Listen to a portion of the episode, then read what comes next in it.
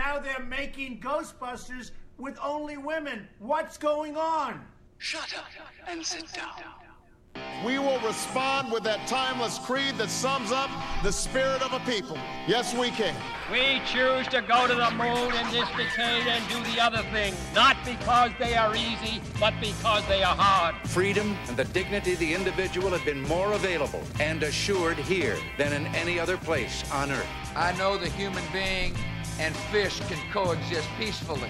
Read my lips. And then we're going to Washington, D.C. to take back the White House. Ah! I love the poorly educated. We're the smartest people, we're the most loyal people. I don't know where you guys are right now, but I'm thinking throughout most of the country, it is Why is it so hot? It's hot. It's hot in here. It's hot everywhere. Global warming. Yes. That's exactly what It's it is. real. Yeah. It's not real. It's- bunch of snowflakes. Guilty. Uh, welcome back, guys.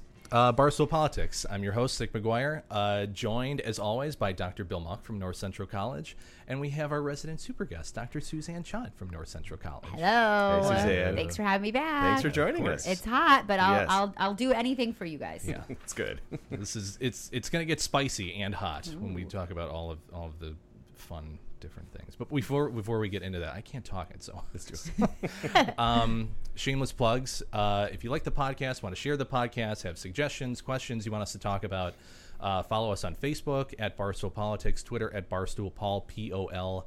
Beers that we try you can find on the Untappd app on iOS and Android.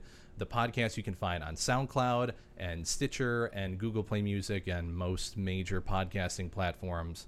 Um, find us on iTunes, uh, just Barstool Politics, review us and share us and like us on there. That helps a lot.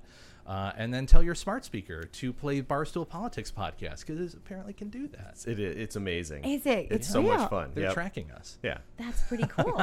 you guys have hit the big time. Yes. Apparently, Alexa That's likes big- us. Is that hard though? I don't know. No, I just assume they're listening to everything at this point. Yeah. So Probably yeah. We've been reported. gotta keep tabs somehow. That's right. Um, do they ever get tired of making reports? How do they have time to make a 500 page report at this point? That's a lot of pages. It's a lot of pages. Inspector General report. Yeah. Yep, yep. Good reading. Yeah, I'm sure it's very. Did you read it? riveting. Oh. No, I was gonna say who read it? I, nobody probably read this, No. other than maybe a handful of individuals in the media, Right. to summarize it for the rest of us. Exactly. And that's don't and so then we'll we'll spend an hour talking about it. and we thank them for that, right? Right. And we don't have to read it ourselves. Mm. All right, should we jump right in, Nick? Oh, yeah. All right. So it turns out all we needed to bring the country together after the 2016 election was a 500-page report from the Justice Department's Inspector General.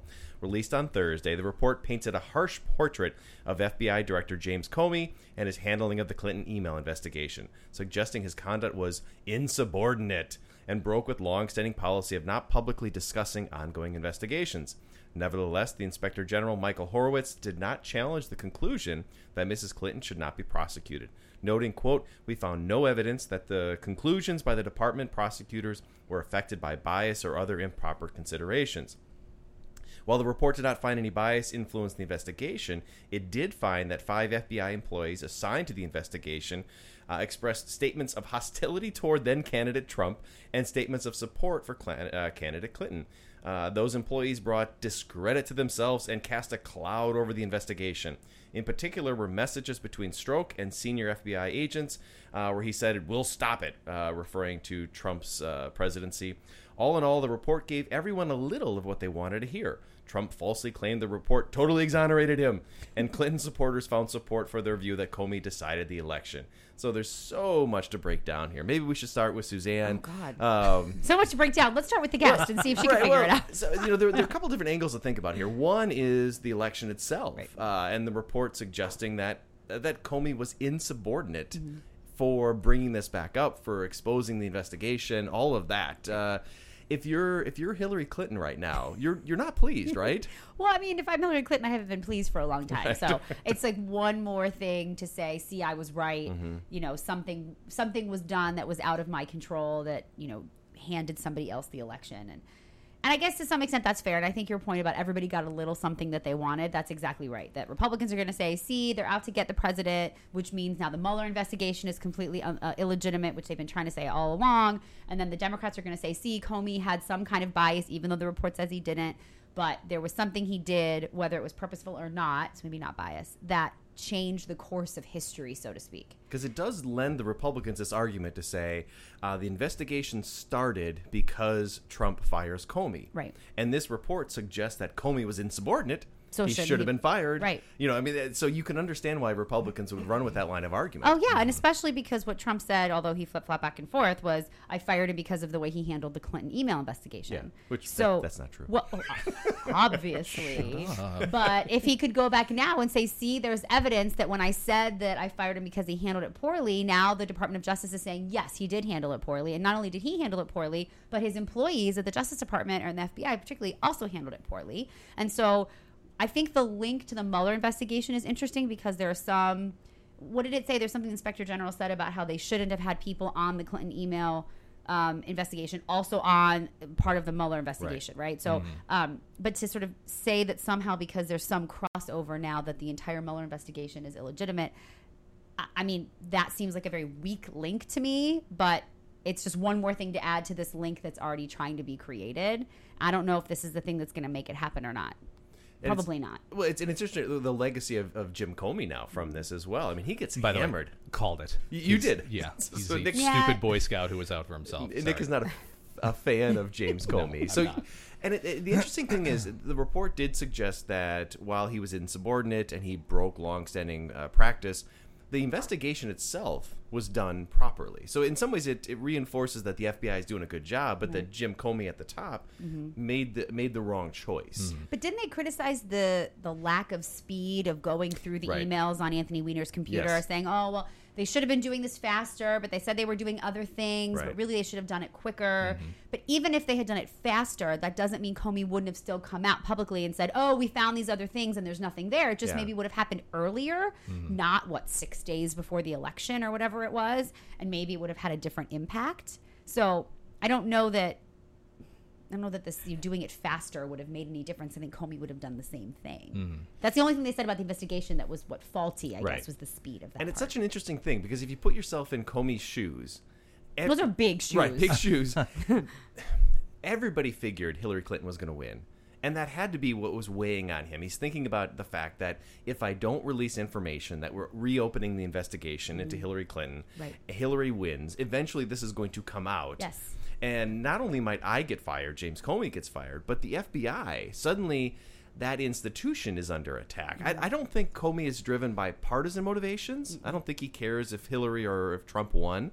I think he's an institutionalist in that he's worrying about is this good for Suzanne, right? he's worried about the way in which this is going to denigrate the FBI and his leadership of the FBI. But it already happened. I I mean, it happened regardless of what his actions exactly were. right. Right. So That's- I, that's I a mean, realistically, in in this situation, his job was to follow protocol because regardless of what the situation was, this was going to be the end result. So do your job, follow the rules, and you're relatively speaking, e- even if your job isn't safe, you followed the written prescribed protocol of your institution whether you agree with it or not that's your job And by that you mean not releasing any inf- any information on on Hillary Clinton, not that- coming that- out that saying second- we're reopening Right, yes, and then yeah. oh, but now we're Correct. not. yeah, yes I, I, yeah he it's- got cute. He got cute and got caught. Uh, yeah, right. Well, uh, realistically, I, mm, I I don't know. Like it just uh, the overarching theme of the report seems to be that he just did not he flouted the rules. He didn't care. Uh, again, he may have been doing it for personal what he thought were, you know, morally righteous reasons, but that is not your decision to make in this particular situation. But as a director of, of the FBI, that's not his decision to make. I don't think it's his decision. I mean, I guess there was some criticism that he didn't talk to Loretta Lynch, and right, so he kept his superiors out of the loop, and I think that that's that's fair criticism for anyone in any position that doesn't go to their boss. That's that's fine, but I don't know that his motives were anything other than we've never seen anything like this before. I'm looking ahead to how it could blow back on us later. I don't want to say that there was any favoritism, and so. I- I'm going to try to do what I think is best in this situation, whether it be short sighted or not. I, Yeah. I- I don't know that there was a morally righteous reason, like you're saying, and I don't. Mm-hmm. I don't know that him, you know, being insubordinate, as what the inspector general said, was really what it what it was. And maybe I'm drinking the Comey Kool Aid because I've seen too many interviews and he seems like a good guy. But I know I think in my I'm thinking of myself in that situation where if this comes in front of me and we're in this this situation we've never seen before. I may do something no one's ever done before in order to protect the institution, in order to make sure that I'm covered and that my people are covered, even if it breaks protocol.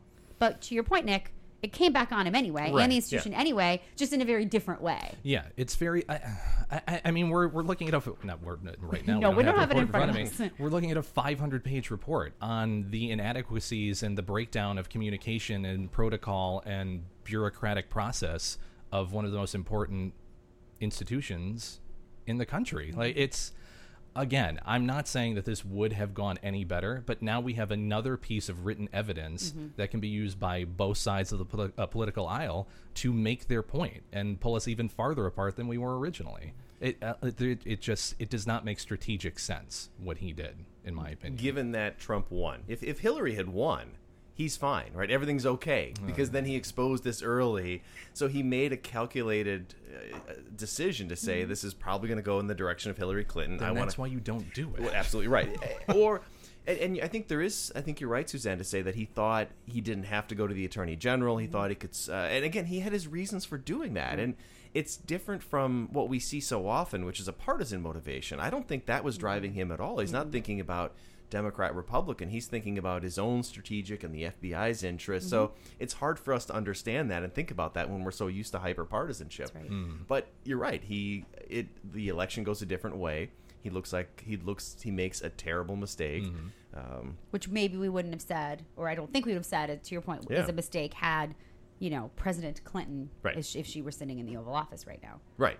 Because then all that information is out there. No, it's such a. Uh, so you got to think that Hillary, oh, she she sent out some tweet saying, "But my emails ready." So she was, Yeah. she was on that. But the, the other reaction that for me was kind of fascinating was watching Trump react to Mhm. this, Mm-hmm. because this report, other than the text messages between Strzok and Page, which again were were bad. Uh, when you've They got were- when you have somebody saying we're gonna stop Right, it, it right. doesn't get more blatant than that. No, and, and the interpretation that Trump has is that oh, that means these FBI agents are going to prevent my election. Right. My guess is this is probably like the text that all of us sent to each Of other, course. like Like, it'll never happen. It's not Don't worry. happen. That's exactly what it is. We're gonna stop it like the public, the country, but Right. it, it just You it don't have that luxury in those positions, Exactly. and you shouldn't be dumb enough to be doing that Right. on a sensitive investigation like this. Yeah, yeah. I- On they were they were government issued phones too or emails, right? probably. Was- yeah. Oh, yeah. I think it was. I think you're right. It's just dumb. Like you just don't It do is. that. And, and the crazy thing is, too, they were saying that in the report they talked about the fact that both these FBI agents were actually pushing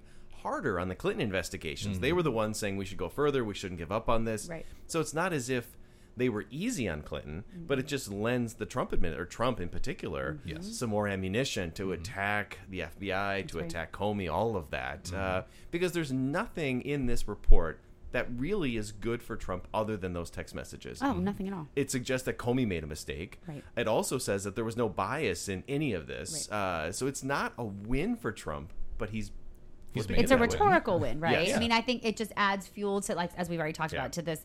The FBI was crooked for crooked Hillary Yeah. and whatever he called Comey. I'm sure he's got some nickname for him that I can't remember. Uh, and so now with Wray and everyone else at the Justice Department and now the FBI and with Sessions leading everything, like now all is well, all is right. And Mm-hmm. so. The, you know the the FBI's reputation may, can now be restored thanks to me. This is what he'd be saying. Right. Thanks to me. Well, and now he has Rudy Giuliani going out on all the Oh. talk shows. Rudy is on nonstop, mm-hmm. and he made the argument that the next day, when the report came out on Thursday, he said on Friday Mueller should resign. It should all go away. Rudy Giuliani looks like he's in a really special place right now. I mean, just like it doesn't feel like it's it's all connecting. I'm anymore. sure it's not all there Yeah. at this Special point. place right yeah. now. Yeah. That's great. I, poor Rudy.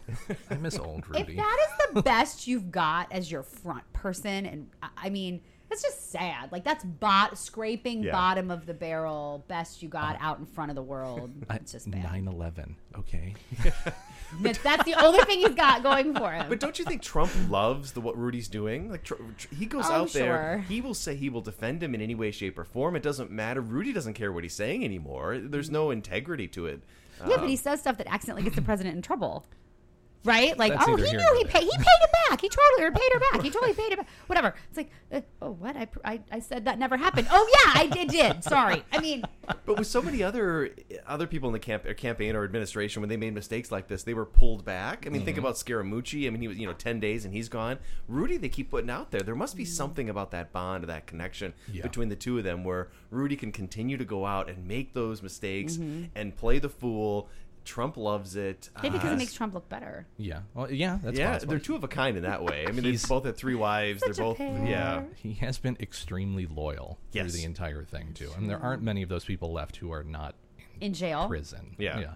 which we'll Um, get to. That's right. Uh, yeah, I I mean, uh, you know, we've we've been talking about it. It's just it doesn't take much at this point. It's you know, it's a drop of blood in the water, and everybody swarms, Yeah. regardless of the context of the text messages or emails or whatever the reasons that that Comey had.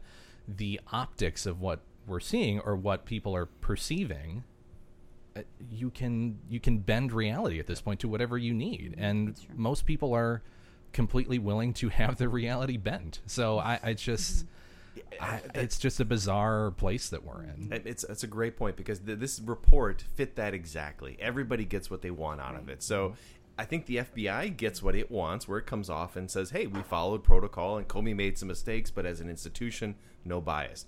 Clinton gets what she wants. Democrats get what she want. They want, uh, you know, Trump gets what he wants. The, the reality, you're right. There's no reality anymore. It's just information that can be spun. Right. Uh, and it's We yeah. all lose. Yeah. Right. You- They, everybody gets what they want, but that doesn't mean we all win. It means at the end of the day, we sort of all lose. Susan, I wanted to ask you about. So there's lots of conversation about whether you know, can we know what thing might have turned the election, and it's hard to know with Russia's intervention because there's no good way to measure it. Right. The one thing that I've seen over time is they say that the Comey releasing of the second investigation, you see a shifting in polling. Mm-hmm. Yes. And of all the different measures, this might be the one that Yes. could have been a decider. Yes. So the now that we're a little further out and we have some more data, it's been interesting to see how this plays out. So the one connection I've seen that has the strongest, at least causal link that I've seen, is that the letter affected those voters who who decided within a week or two of the election, and a supermajority of those people voted for Trump. Sure. So to be able to find that connection, because before we are kind of thinking like, okay, we saw the exit poll numbers say that you know again a supermajority of these voters who were undecided up to the very end, which is a very small amount usually, but more than normal this election, swayed for Trump. So what's the thing we've been trying to figure out? Like, what's the thing that made all these voters who were like, I don't know what to do, vote for Trump, especially if they'd voted for Obama before.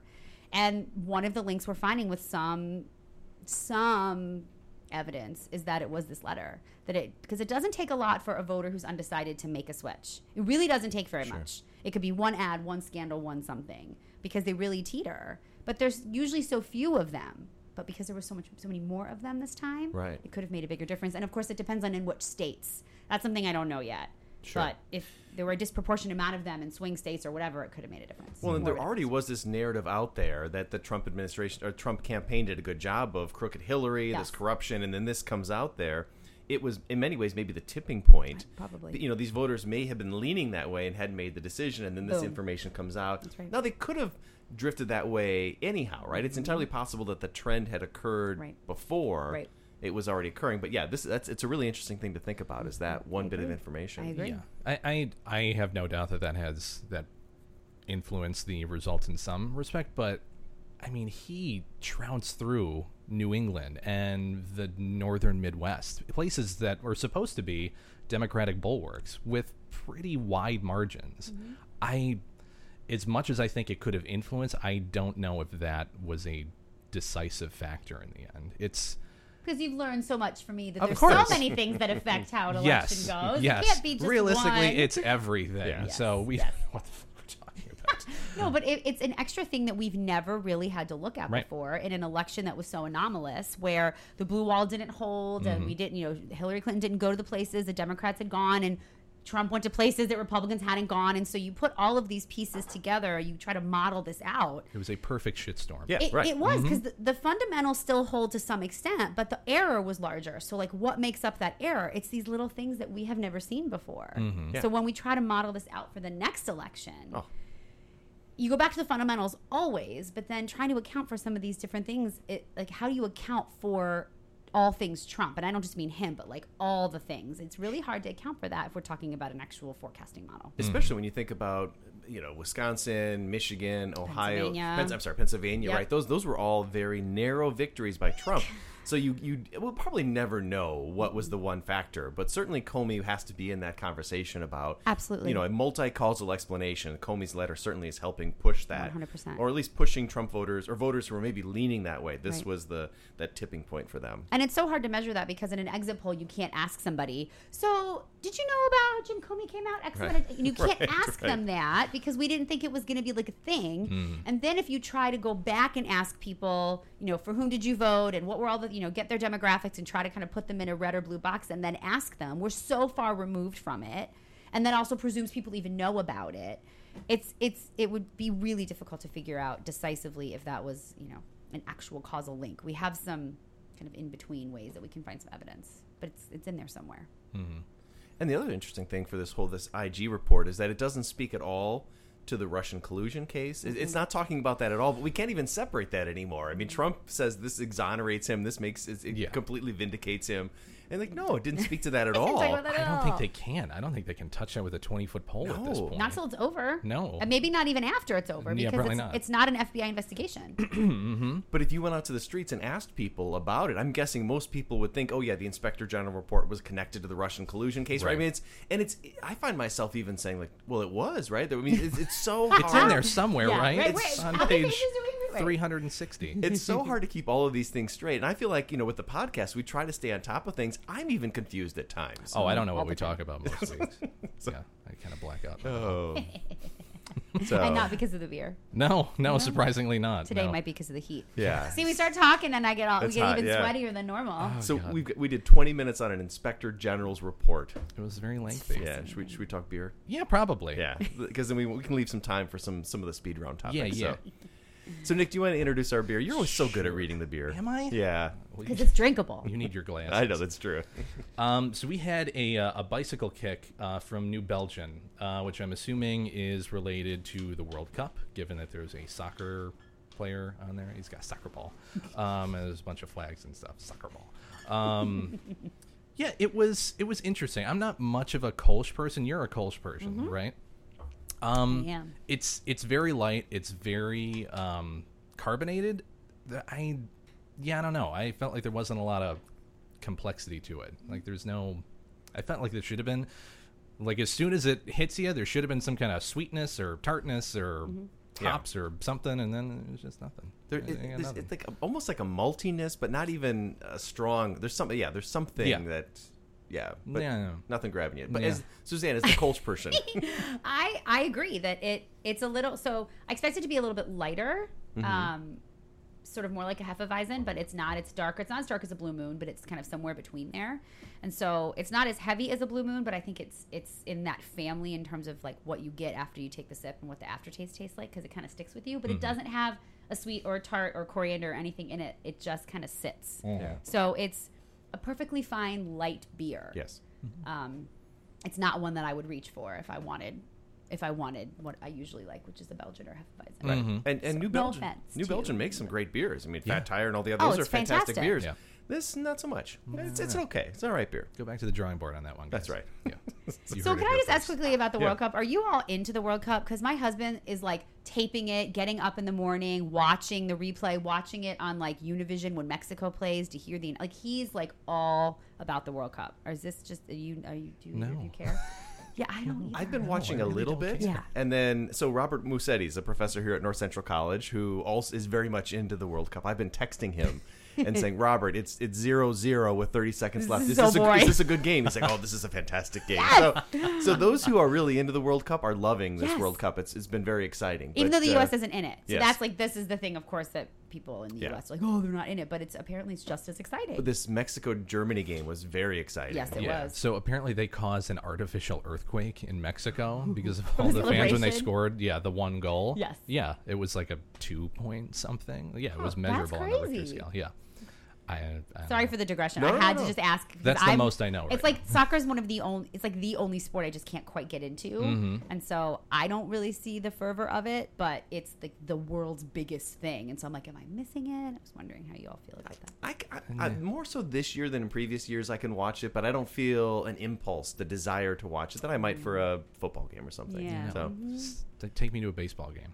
I'm, I'm good. I just Yeah. want my hot dog and beer. but and just sit there. baseball might be more boring than soccer. No, because I can drink and eat at the same time and be very calm about That's it. That's true. Yeah, and it's if it's 95 degrees out, that's fine. you know, I'll be But drunk. yeah. all right. All right. Moving Let's- That was good. Let's go speed round. So, all right. Topic number one in speed round. But the Bible and Stephen Miller say it's okay. It's okay. Yeah.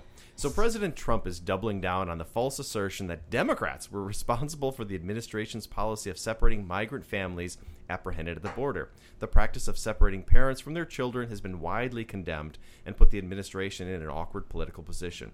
Trump has blamed the Democrats. Uh, Session has pointed to the Bible, and Stephen Miller has embraced the policy like the champ he is. He's the only one who's like, "Yes, This is awesome. separate the children, zero tolerance." Over the last six weeks, the administration acknowledges that it has separated nearly 2,000 children from their parents as part of the administration's new zero tolerance policy uh, that refers uh, that refers for criminal prosecution all immigrants apprehended crossing the border without authorization. Separating children from their parents is a political bomb that previous administrations, both Democrat and Republican, have avoided at all costs. So, Suzanne, while the morality of this action is hard to defend, do you think the political cost will get so heavy that ultimately the Trump administration will shift course? No. No? You But- think they're going to stand tall? Well, here, okay, so here's where I'm a little conflicted because even I, myself, on as a guest, and I've heard all you talk about it. We talk about it with our students and so forth, and we're just having general conversations about how strategic is Trump, right? Does he just kind of do things? Is there a strategy? How much credit should we give him, and so forth? And so I'm thinking about like the long game here, right? So look at what Trump really wants to do is to be able to detain these un, these undocumented immigrants for as long as ICE wants to keep them. But because of the way that the law is technically written now, children cannot be detained for any lengthy period of time. And so, but they also can't be released without their parents. Mm-hmm. And so, what the goal is, and this, there was a bill that's actually introduced to the House on Thursday that's supposed to get a vote this week. What the bill does is it says a, pa- a child cannot be released without their parents. But if the parent can't be released, then that means a child has to stay. So it really makes it an indefinite kind of detainment and closes this loophole that he's been talking about about you know children and this Yeah. the reason we separate them is because the parents have to go and and so the, for me what and I, again I'm trying to reconcile this is by having this policy, which is bad publicity, it's bad politically, it's bad, you know, like humanity, is the goal to force the hand of Congress and Democrats in particular to come to the table with funding for the border wall, to pass comprehensive, you know, immigration legislation more like he wants it in order to then no longer separate the children from the parents while also maybe getting what he wants which is indefinite detainment of these these families that come across So, so children and their parents go to jail, Right. And he gets a wall. I mean, I- in his ideal world, yes. Stephen Miller would be so happy. And so is Jeff Sessions because he alluded to, to as much that this is like a long game here, right? And so the question is how the Democrats play the long game with this because right now it's very short. It's going to the detention center and it's going to see the kids in cages and it's having, you know, press conferences and screaming about it and maybe trying to make it some kind of an issue during the primaries. But if you look at the poll numbers, there were two polls that came out last week. One from the Daily Beast and Ipsos, and one from Qu- Quinnipiac, I think. And the Quinnipiac, I never say that word right. it's it's so hard. That one. Yeah. Then you know that one. Yeah. I never say it right, Quin- and the beer does not help. Yeah. Quinnipiac? That sounds right. I'm I know, sorry maybe. to those of you that work there. Um, 55% of Republicans uh, support this policy and Mm-hmm. 35% oppose it, whereas 91% of Democrats oppose it, 68% of independents oppose it. When it's framed as those seeking asylum. With the Ipsos poll, the question is framed as just, you know, migrants crossing the border and separation. And even so, then 46% of Republicans approve of it. And then I think it was 32 don't. So it's a popular policy for his base. But you've had so yesterday Laura Bush came out Yep. and wrote an op-ed. You've Yep. had uh, Billy Graham's son Oh, came Franklin out, Graham, yeah. Franklin Graham. I mean, you, you're getting hit. Even Melania Trump released this kind of cryptic statement cryptic. Where it seemed like it was a shot at the Trump administration. Obviously, all Democrats. It feels like if I am the Democratic Party right now, I let this go. I let I let Trump Mm-hmm. let it ride stew in this. This ultimately is going to be Nick. Isn't this this is going to hurt him? Mm, No? I don't know. They're gonna line really up? know on this. Like this is the thing. Like I, I would, I would love to think that there's that depth of strategy coming out of the administration. Right. He's not. He's not a supervillain. Like it's not. Are you sure though? I'm pretty sure. But maybe Stephen Miller and Jeff Sessions are the supervillains. That's possible. Stephen Miller definitely, Yeah. definitely. I think more than anything, I, I, I don't think it's any deeper than them sending a message. And Jeff Ses- uh, Jeff Sessions has specifically said, "I hope." The message of what we're doing here gets down to Central and South a- a America before they come here. Because that's where most of those that are crossing without documents, they're not Mexican. They're Right. not Mexican. They're Correct. coming from South America Right. to Salvador and other escape. places. Yeah. Yes, mm-hmm. to escape Honduras. violence and yeah, yeah, It's yes, yes. it's a horrible thing. Yes. Regardless, I I don't think that, especially in the climate that we're in right now, this is going to be as much of a political hot potato as it potentially could have been under a standard administration. Like you said, a, a lot of the Republican base still supports it, Mm-hmm. regardless of how you phrase it. And if the Democrats keep hammering on this, that's fine. But then people are going to expect them to do something about it. and that's what Trump keeps calling him out. It's like lying that it's a Democratic policy and then saying, "Well, the Democrats need to step up and do something." right. Yeah. So I, it's not it's not a bad strategic position to be in. He's not really losing anything with his base, and the Democrats are going to have to do something about it. See, I, I, I, I'm not so sure because here's here's how I see I it. I don't agree. I disagree. Trump, Oh. Nobody can push back against Trump on any issue, right? And we'll talk Mm-hmm. about that later with the primaries. You get in line with Trump, and that's the reality, or you're going to get hit. But what we're seeing here, this has maybe been the only issue where there's some genuine pushback on Trump from those within the party. Like, Right. you know, so that makes me think that this might be the one issue that he's going, he is going to be the one that will have to change and shift. And it may only be rhetoric. We'll come out and say like, "Oh, we've solved it." You know, we we've decided to fix the Democrat. That's all he would have to do. And oh, we're Yeah. not long, no longer separating families. I'm fixing the Democratic plan. But my guess is he is going to have to shift, unlike every other issue where people have been coming to Trump. I don't know. I don't agree Yeah. I with that. I don't think so. Either. I think separating families is one that's touching both the evangelical community, the Catholic. I mean, it's it's across the board. You're seeing some uncomfortableness with this. But how does that translate? So that's the thing is that I mean, you always talk about we Yeah. ha- Democrats have to win elections. This is one of the things you always say, like we suck at winning elections. We have to win elections, right? Mm-hmm. We're terrible. That We're is terrible. accurate. We're right in the middle of the primary season, and if this doesn't become an issue, I don't know what. If separating families and the way that it's like you say, touching all those communities, Yeah. if if it doesn't become an issue and that if it doesn't have legs Yeah. as an electoral issue where there's actual pressure on those getting elected in the primary, and then how this plays out in the general election, if for some reason this is still going on, Sure. then nothing's going to change because the only thing that's going to matter is whether or not the Republicans keep the majority in Congress and then the president can run more successfully in 2020. Mm-hmm. That's what's going to make someone shift. Th- That's true, but I'm thinking about this. If I'm a Democrat running, I love talking about Trump separating. Oh, of course. So this this feels like a good electoral strategy for me. Whereas if I'm Trump, I want to be talking about building a wall, something else. You know, I want to shift this in a different direction. So I think that's why I think if this lingers, it's not necessarily. But you just this. proved the point right Yeah. there because if you're a Democrat that's running in a district that's competitive, then that's or or Democratic, then that's a really smart strategy. But Mm-hmm. if you're running as a Democrat in a leans Republican district, or maybe a solidly Republican district, you have to really read that electorate to know whether you bring this up. Yeah. Because you say it touches everyone, and I'm not disagreeing because I'm as a parent, right, or as a human, we should Right. be like, "What the fuck is this?" Right, right.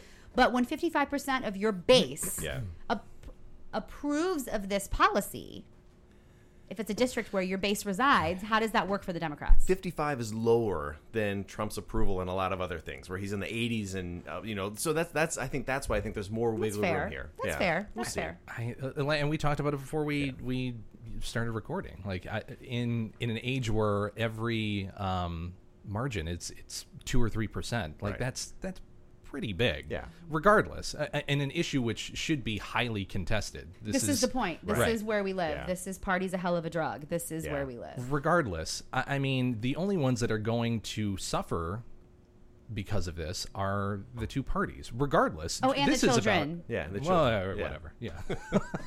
I was just thinking, if I'm a Republican, I don't want to be talking about separating. But I, I mean, that's the thing. Yeah. You don't want to talk about it. Yeah. But in the end, someone is going to start calling you on your bullshit, and it's not going to be the Republicans before it's the Democrats. So the Democrats still have more to lose here than any Republican does at this point. Especially now that the House has introduced this bill. Absolutely. which doesn't say that it no doesn't say that it forbids separating a families, even though they're saying that it does. Sure. And regardless of how you spin it, I, I bet if you talk to a lot of people in the solid Republican base, this is another kind of identity politics, you know, left of center issue the that does Browns not out. It doesn't Yeah, it doesn't resonate with They're them.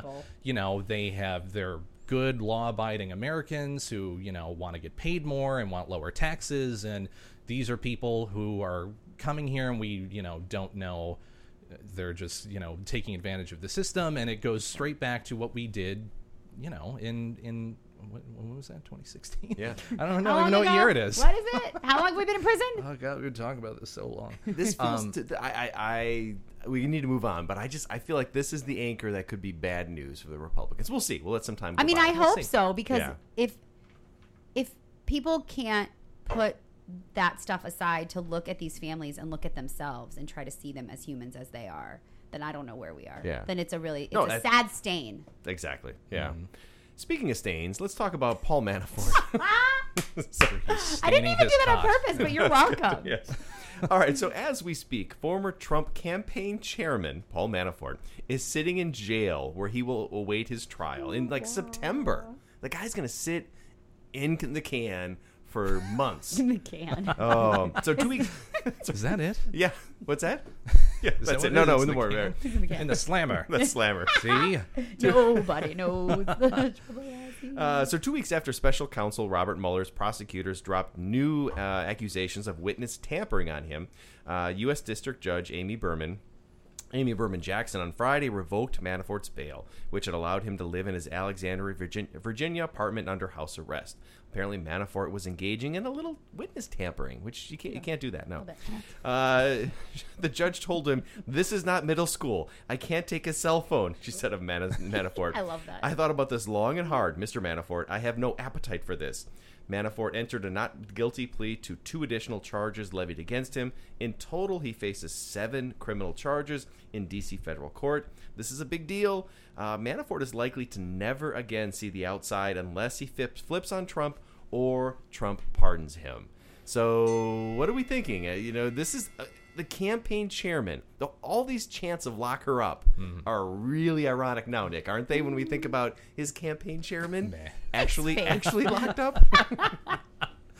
he's he's just an idiot yes, he's, he's- and a criminal probably. yeah Oh, yeah, obviously. probably. Yes. two allegedly. things can be true Yes. Air quotes.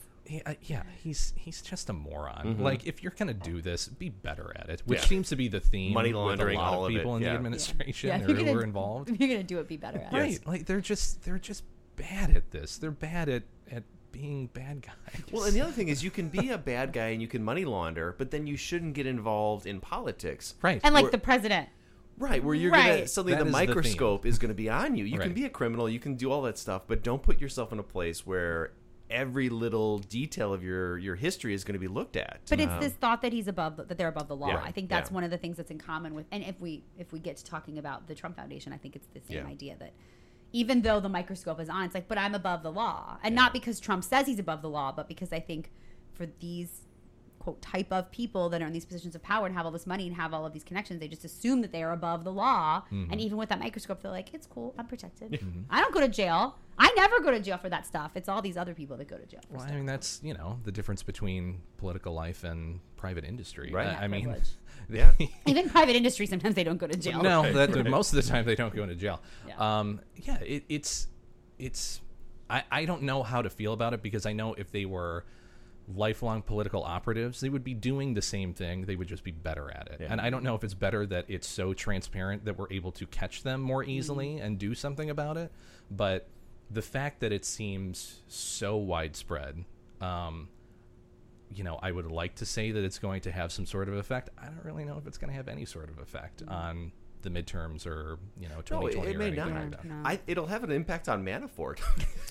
Oh yeah. Oh yeah, that guy, the one that's going to be in the can, as you right, said. right. Nick and I, before we were going on air, we were talking about that. Going to jail will change a guy, right? Mm-hmm. Just being sent. Do you to- have? Do you know that? No, no. I would, I'm terrified of going to jail. It would be When awful. did you get that tear tattoo? That's by the way. right. It's nice, isn't it? I didn't see it last time I was here. I didn't see that. But so if you're thinking about if you're Manafort, it's one thing to be charged with these things while you're still sitting at home eating nice dinners. It's another thing to be sleeping on a slab, Yeah. not being able to talk to your family. You know, then suddenly the reality that you may never leave this facility hits home. Hmm. And now we don't know whether he has anything on Trump. We don't know if he's got any scoop. Uh, Phil was here. Phil would say yes, he does. Was, he absolutely can I be does. Phil? Because I was in my head saying, Yes. screaming. Of course he does. So so if you're if you're Manafort at this point and you have something on Trump, boy, that pressure is going to build, right? Because every day that you're sitting there, every day you're thinking about this, and you know Trump is not going to be loyal to him. Maybe a pardon is coming, maybe not. You know, pardon, as we've talked about before, doesn't totally get Manaf. Uh, it doesn't protect Trump entirely because Manafort could st- then still be compelled to testify. So it is the pressure on Manafort now has gotten significantly higher, and I think also. Trump as he's thinking about all of this. Uh, You know, whether he in Giuliani this week said, "Well, you know, we're probably going to have a whole bunch of pardons to clean all of this up, sweep it under the rug." Clean it up because it's all a bunch of horseshit, not clean it up Right. because our people did bad stuff and we're bad at it and now Yeah. we're just going to make it go away. Right. When really it's the latter and not the former. And and the thing with Man- Manafort is that a lot of those these crimes were money laundering, you know, uh, not reporting his uh, As a foreign agent. Foreign agent, yes. But all the connections are with Russians and Ukrainians who are mm-hmm. connected to Russia. So Manafort is in deep with the Russians. Oh, it doesn't mean that Trump is in deep with the Russians, but it's a big problem for Trump that his campaign chairman. Mm-hmm. And this week, Trump said mm-hmm. something to the effect like, "Oh, he only worked for me for like 50 days," which also again false. It was Always. It was I can't remember the exact number, but it was over a hundred that he was there for as Yes. the campaign chairman. And some of this stuff was happening. So he's also saying that he it all stopped before he started working for him, which is also a lie. Right. Because he was doing these things once he was working for him. Mm-hmm. So this week there's been a number of federal prosecutors on all the different cable news shows, and a number of them said like. Going to jail changes a guy, right? The- you know, it's one thing to be on the outside. Once you're facing that that prison The door, yeah, your your perspective changes. So it's entirely possible. I mean, we've Cohen just in the last couple days. Cohen has said he might start talking to Mm-hmm. to Mueller. So We've heard this though. Like we've heard this since day one of the investigation when they were started handing out subpoenas. Like, it, uh, we have we have yet to see someone actually flip on Trump, which Well, that we me- know of. That we know of. right? No, we have, right? We've seen Papadopoulos, Michael true. Flynn, those guys. I mean, They didn't of flip the on Trump consequence, though, right? that- they didn't flip on Trump Right. necessarily. we don't know. We don't know. We know that they No, took they're a deal. working. That's true. Yeah. Well, then they should finish the investigation because we're getting really tired. This is true. Yeah, we're over a year in, right? Happy anniversary. What do we know? Right. it's all the question of like you always want a bigger fish, and so then I'll, the question I have is is is Manafort the biggest fish? Mm-hmm. You know, is, is that as high as we go? In which case, that guy's going to jail for the rest of his And life. Trump is safe. Yeah, exactly. They- They Right. may not reach to Trump, or if if Mueller is thinking there is a bigger fish, Mm-hmm. then Manafort has an out. Wouldn't Uh, you think that there has to be a bigger fish if the investigation is still going on? mm, it's I don't know. I can not I just I feel like if it's only little tiny little minnows that this would be done. Well, but but the other fish could be Don Jr. it could be Kushner. Kushner. I mean, there are other bigger fish than Manafort. Yeah. Uh, that that still would be below Trump, where Mm-hmm. you know Don Jr. is in some serious trouble. Maybe Kushner. That I mean, that that those yeah, could those be are the big other fish. fish. Yeah. that's true. Yeah. They're getting pardoned for sure. Yeah. Oh yeah. I, I I still think they just they just need to finish the investigation, regardless of whether or not you agree with it or not. It's there is enough the, the political will to have it continue is not what it once was, and it's dangerous to keep it going at this point.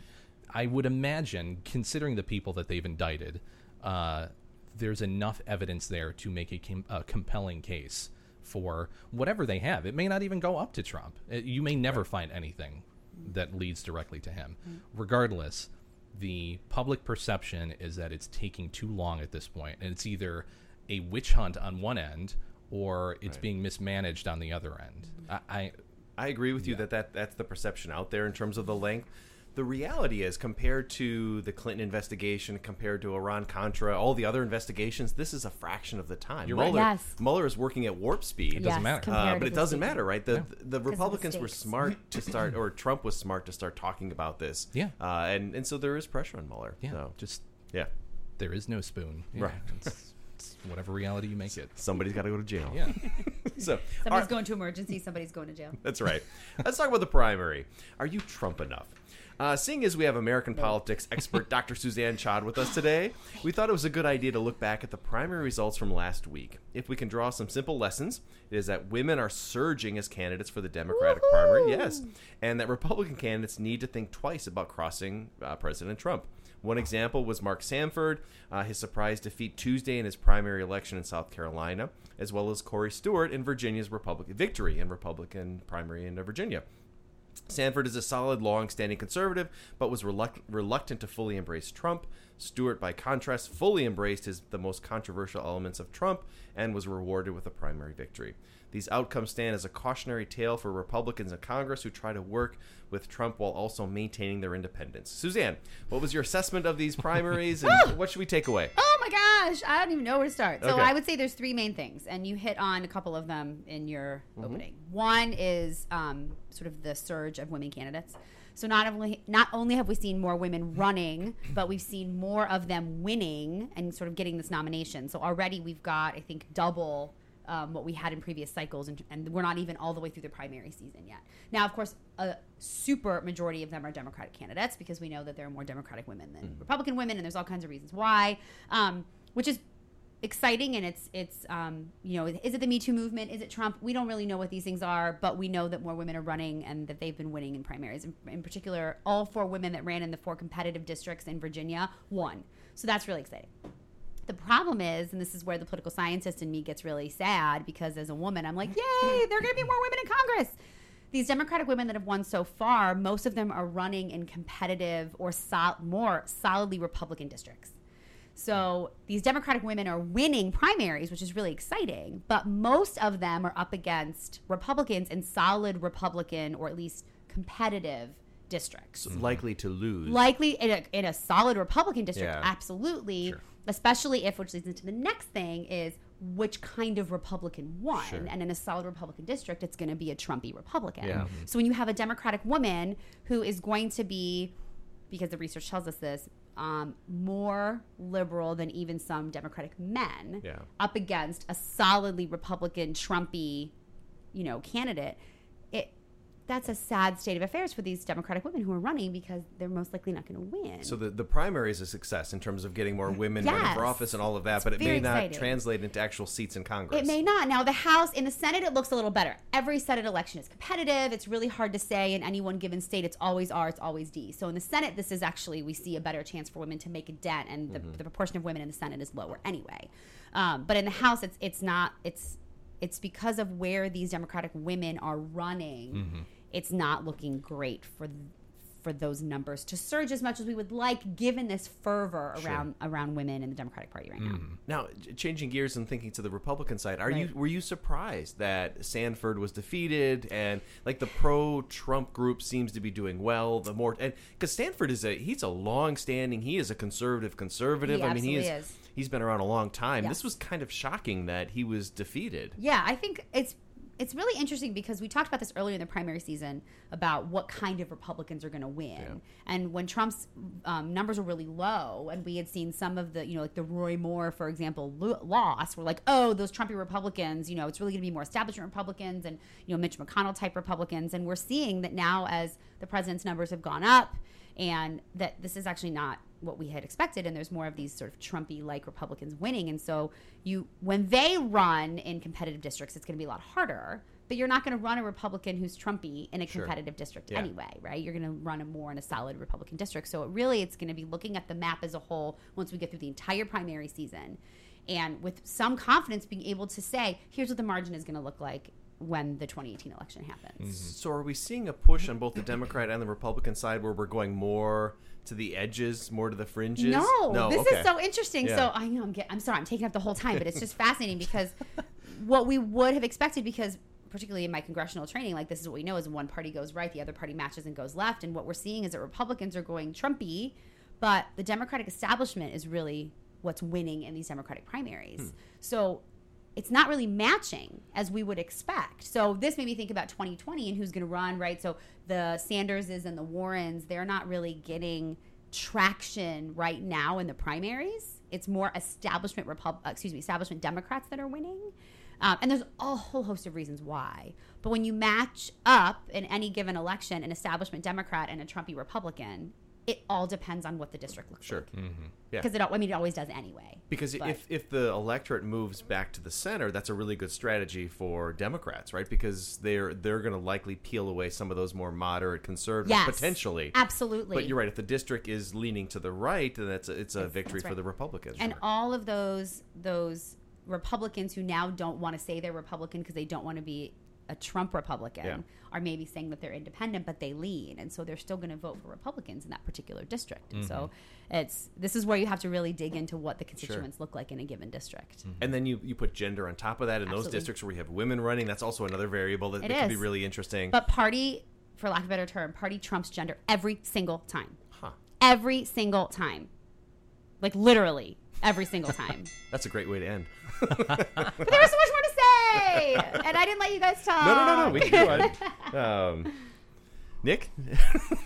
I know. Did you even open your mouth in the last No, five minutes? no, no. Which was fine. You could have kept going if you wanted. I would have loved to. Have. no, for me, it's it's really interesting to watch these primaries play out because you see where the parties are at, and you see. I mean, it's both a, a micro level and a macro level. So the parties are trying to think at a macro level, but you also see individual dynamics playing out. absolutely. And, um, yeah, I, I will say I am shocked the degree to which the party has swung in Trump's direction. I It's just, I just- solidified. yeah, it is, Mhm. and it's not even like wishy washy. He now is the voice of the Republican Party. Absolutely. candidates have to bow down before him. They have to embrace his agenda, and it's leaving a lot of more traditional conservatives to sort of swing in the wind. Uh, it's uh, That's right. yeah, it's it's a it's a shift. It's a major shift. We'll see. Yeah, no, I, I hope that that shifts back. I think the country is better served with the more Mhm. traditional conservative voice. But Agreed. Well, the question is whether he draws a primary challenger. I mean, from what you just said, it might suggest that Trump himself would draw a primary challenger in 2020, which we almost never see. so f- somebody like Flake runs. Somebody like Flake, absolutely. Don't you think at this point Trump would just crush him? It's political suicide. Well, I don't, I don't know because it depends on where the money from where the money is going to come. Yeah. Because now he may have to start taking super PAC money. I mean, Yeah. there's all kinds of dynamics that we don't really know yet, Mhm. and so much has to happen before we know this as we get closer. I mean, so candidates will start declaring on the Democratic side in like basically February, March of 19. Mhm. So we're not that far out from Sure. Democratic candidates starting to to declare. For the Republican side, of course, we typically don't see this, but if depending on what happens, we may end up seeing Republicans declare. Mm-hmm. and and, uh, we've been saying this a long time. All it would take is one like major implosion for Trump, and it would have to be bigger than the other ones. But it, you know, it's been a lot of No, implosions, know. Yeah, but something that he can't skirt around, like right? really yeah. can't Something, skirt around. At, at that point, then there would be a quick shift, And- and and- and- and and then point. somebody like you were saying, Nick, somebody like Flake or the more more moderate conservative or Suzanne, yeah, yeah. You said Flake, Right. and I said yes. Someone said it. Somebody said it. He hasn't opened his mouth, so no, it wasn't him. I'm just here listening Yeah. intently. No, it- uh, and I, I think I used to believe that. Now I'm I am convinced that Trump is in control of this party, Yeah. uh, which I didn't think could happen. The midterms are showing. Yeah. We have a lot more midterms to go, though, so we'll have to. That's see. right, because we're early in the process. Yep. Let's talk Or charities. Trump's charity has been busted for being a bunch of cheaters of uh, cheating cheaters of cheatery. Did you make that up? I d- no, I stole it from somebody else, but I like it. Cheating cheaters of cheatery, or something like that. All right, so let me explain. The New York. Attorney General on Thursday sued President Donald Trump's charitable foundation, along with its director, uh, the president, his son Eric, and Don- Eric's doing something, um, and Donald playing Jr. with Legos anymore. Yes, and his, and his daughter Ivanka, alleging they violated state and federal charity laws. Attorney General Barbara Underwood alleges a pattern of persistent illegal conduct over more than a decade that includes extensive unlawful political coordination with the Trump presidential campaign. Quote, as our investigation reveals, the Trump Foundation was little more than a checkbook for payments from Mr. Trump or his business to nonprofits, regardless of their purpose or legality, Underwood said.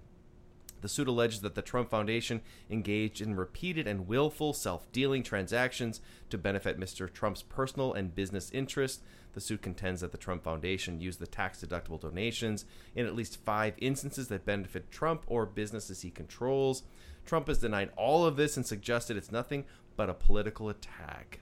Do we agree? What are we th- What are we thinking here? Possibly. Possibly. I, I, mean, we we were kind of talking about it before we started. Uh, again, I realistically, most of the allegations I would imagine are pretty true. Yeah. I, I can't really, I can't envision a scenario where they're not. Having said that, in the political climate that we are right now, you have to be very careful about who you attack because they will undoubtedly retaliate very, very quickly. Which I can easily see this turning into something related to the Clinton Foundation or the Clinton Initiative or something like that, where there is some aberrant investigation related to or, or in the same vein that this investigation uh, is.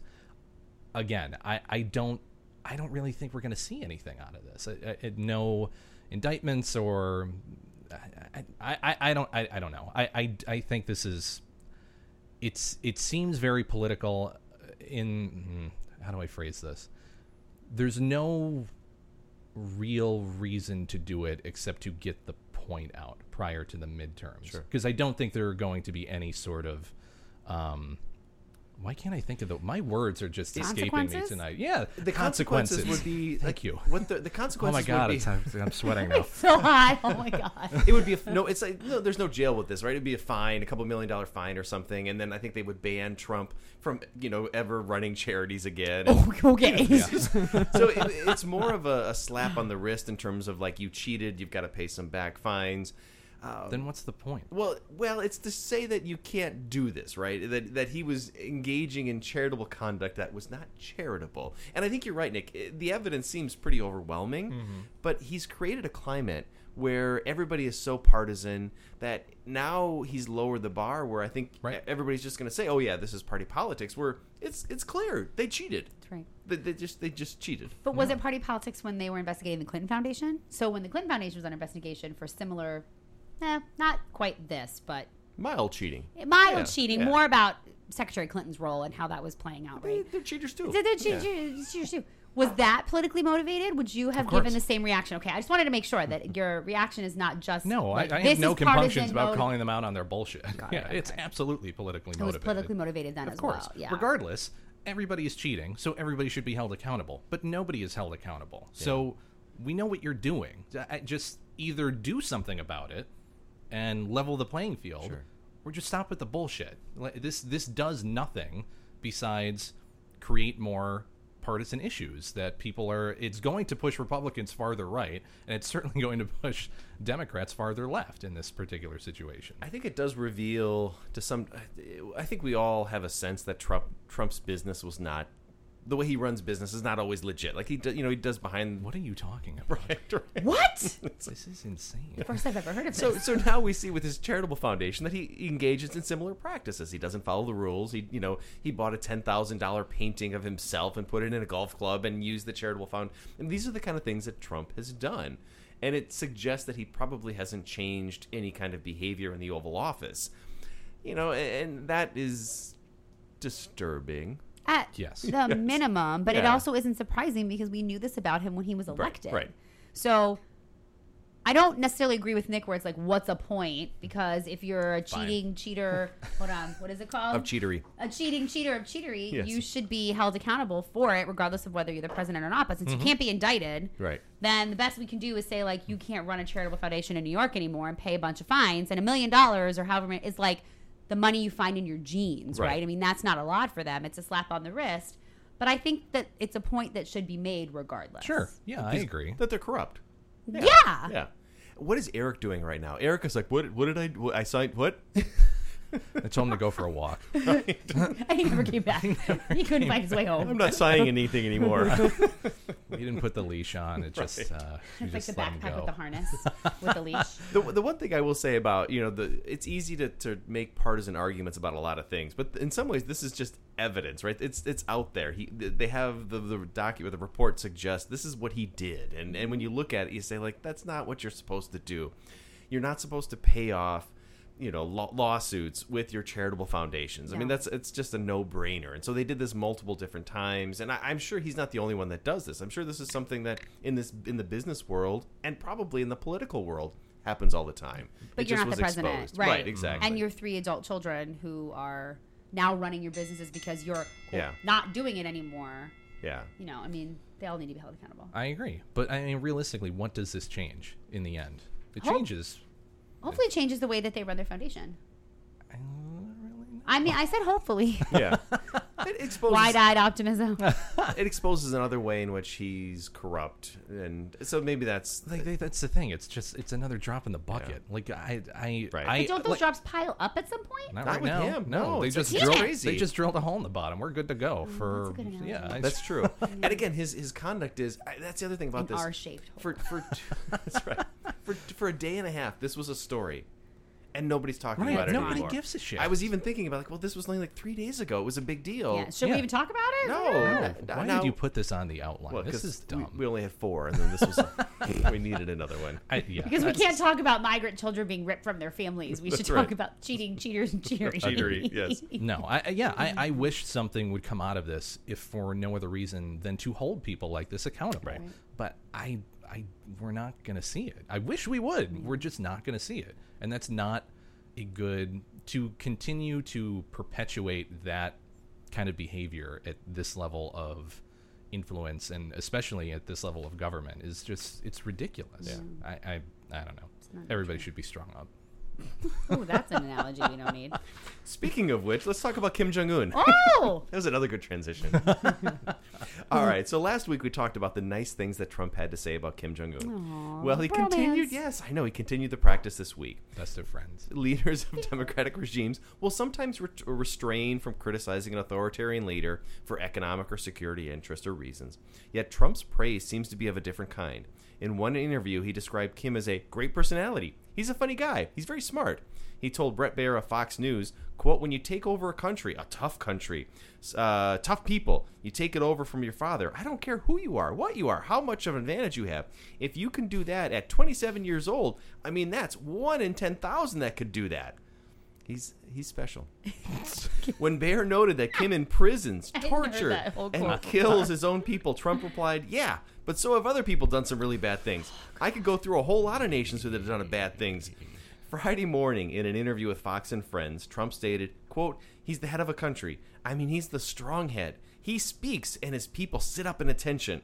I want my people to do the same." Oh, that's a good one, Nick. Uh, the president later said he was kidding and that reporters don't understand sarcasm. It may be true that reporters don't understand sarcasm, but it is also possible that President Trump might be a little envious of Mr. Kim's authori- authoritarian ways. Nick, you're our resident expert on all things sarcasm. It's true. Is Trump being sarcastic? Or is he in love? I like how I get thrown that one. yeah, I get the real stuff, and you get the sarcastic one. Doesn't your Twitter handle say like sarcasm, sarcasm, sarcasm? Yeah. Okay, so yeah, politics, something else. Sarcasm. You have a PhD yes. in sarcasm. That's Yeah. true. Yeah. Um, it's it's just dumb. Why would you say that? like it's it, I again, we talk about optics so much, and it's just ridiculous that you don't understand what's going to happen when you say something like that. It's um, I, I mean, you know. Realistically, if he's not being sarcastic, you know what he's saying. He, you know, wants people to not leak shit and for people to respect the office and not question him on everything. And you can't really do that with everything that's going on, obviously. Um, I just, I, it's there's just so much fodder with the North Korea thing that Yeah. he just continues to feed into this machine. It's insane. There was an article in the Washington Post But last he's week. gonna end the Korean War, so it's, He's- okay. he's- Don't it's- it. Uh, oh, uh, it's the done. threat It's is gone. It's already been. It's already Yeah. happened. yeah. But- So the article last week said that when they were in North Korea for this for this or no, they were Singapore. in Singapore. he was watching North Korean TV. I don't know how he got a chance. I don't know how he was watching North Korean TV, but at some point he was watching North Korean TV, and one of the news reporters was so pro Kim Jong Un. And Trump had this reaction like, "Do you see this? This is what we should have. right." You know, I mean, so I think on some know level, Fox News was in Singapore. Right. right. So I think there. I I think you're right, Nick. That on some level he just doesn't get it, but there there has to be something deeper where he really he wants his people to sit up, and you know Trump does, and to, to behave the way the North Koreans do, Mm-hmm. which is not not good. Well, because it's not just his people, like his people in the White House Right. and his. This is like the people of America be, need to become like the people of North Korea, His where people, they right, defer. right They defer wholly and solely to the supreme leader. Right. And he can do whatever he wants, and he can say whatever he wants, and he can make whatever policies he wants. Congress ceases to exist. The court, all of it. It's like no more institutions, no more checks and balances, no more legitimate opposition Yeah. this is the it the quote encapsulates Trump. It's the Trump doctrine. That's quote is the Trump doctrine. That's right, because he says he speaks and his people sit up in attention. I mm. want my people to do the same. I mean, there's a the my people thing is troubling for me. Absolutely. you know, it's it's not his people, right? He is he is supposed to be the representative of the people, but they're not his people Right. in the way that the North Koreans are clearly Kim Jong Un's people, right. right. There's a difference between a totalitarian system and a democracy. Right. The government he doesn't want the government to belong to the people. He wants the government to belong to him. Yeah, and that should bother us a lot that he doesn't get that distinction. I understand he's he's not a career politician, but um, the fact that this is appealing to him, and I'm not I, I'm not suggesting that he wants to be Kim Jong Un, but that he looks envious. At the way in which you know, like this is, you know, it's so much easier for Kim Jong Un. He can just do things and people respond. Right. Mm-hmm. Yeah, It's his dream. I mean, don't you think that Trump would love to wake up in the morning and like turn on the news and it's just Fox? yeah. and everybody there's no one picketing outside the white house and his approval rating is 100% and and and, and everybody loves him even though he treats them like shit Yeah. yeah Yeah, it, It's right. his dream. Yeah, and I think I think all presidents don't like the fact that democracy is hard and ugly and problematic. They would they would prefer it to be easier, but I don't think any of them would want North Korea in the way that Trump would be like, no, that's better. right So- because don't you think the way he talked about he said he's a good negotiator he's a talented guy he's got a good personality He's he's, funny. basically right he's saying like oh he's just like me Yeah, I um, And I, we have to be careful because we don't want to go too far, Nick. Well, right? no, i don't like- know though Kat. i think we can Yeah. I- this is the thing. Like we talk about his mindset all the time. If he's you know a a, a, a strategist and he's actually thinking about these things, or if it's very id and it's one dimensional and he's just going, ah, that looks kind of cool. It looks real easy. I really like a hundred percent approval rating. That sounds nice. I, I That's it right. just I I'm not sure the depth of what he actually thinks. I isn't think. that still so problematic when I'm he's not, running oh, a I'm not saying it's not problematic okay just by sure any means. Yeah. But yeah, I, I I think we look into things because realistically, he's not going to do anything about it. Nothing's going to happen with this. It's just another one of those things that he says, and you know, we get up in arms about it, and you know, then we still have institutions and parties and functioning democratic government, and it doesn't, in the end, really mean anything. It's a problem that he ab- absolutely that he thinks that he has that mindset, but But do you not think that he uses the weight of the office to chip away at all of those checks and balances in I order to get himself closer to what Kim Jong Un has? I think it's possible, but I, I mean, regardless, even uh, uh, my experience with the federal government and being in DC specifically, long prior to this administration, people have that veneration for people in those positions, regardless, and they shouldn't have that. Right. I was at a, a, a function with Nancy Pelosi. She walked in. You thought the Pope had come in. People were, you know, hand, hands crossed, very quiet. Everybody shut up and just listen to her talk. And you know that they, regardless of what position they're in, what political party they're aligned with, they like that type of admiration and that, yeah, the the mm-hmm. deference to their position and their right. authority. The fact that he's saying it, that's just who he is realistically, I, I kind of prefer that we know that as opposed to someone who's not that I prefer him in this particular office or position, but I we know what he is, Yeah. which I don't really mind because it keeps this podcast going. Oh, man, absolutely. Yeah. I, yeah. I, What I, happens if he's not president in 2021? No, know we, what the hell we we, were we talking close the about. podcast. No, it's it's Yeah. done. Yeah, we're done. Um, But, yeah. but I, that, to, to your point, Nick, the idea, I'm thinking about the comparison to like the British Prime Minister versus the. Pre- we hold the U.S. presidency up to be some imperial office, Right. In the way that in in the United Kingdom they attack the Prime Right. Minister. It's brutal. Or On you the watch floor parliamentary of- session, right. right? It is- Mhm. It is. You are certainly in a position of power, but you don't get any benefits from that in the way that in the United States our politicians are so often untouchable. And it wasn't always that way. No, you're right. That's not a great at all. point. Not Yeah. at all. Not until Wilson, and really until Franklin Roosevelt. Yeah. It No, that's right. That elevates that office. At the the president was sort of the second fiddle to Congress. Yeah, it's been a, s- 100%. and, and that's a good point to think about. It's this is not we, we blame Trump a lot, but this Oh. is something that's been a slow process where Absolutely. You know uh, George W. Bush, Obama. Yes. It's been growing in a way where that ultimately culminates in But Trump. they still spoke about the protection of democratic Yes. norms Yes. and of That's right. opposition and of dialogue and pluralism in ways that we're hearing this president speak in the exact opposite manner. you had presidents increasing their power, but still having some restraint, and then finally you got a president who said, "No, I'm just all. going to use this power, and I'm not concerned about norms or restraint." I, again, it's been a slow process. Yeah. It's then our responsibility to reverse that process. That's right. So That's until that 100% happens, true. yeah. So Power, I, I, power of the people. right. Take it back. Hashtag. I, I, feel, I feel like I learned a Doesn't lot the today. hashtag come first? Yeah.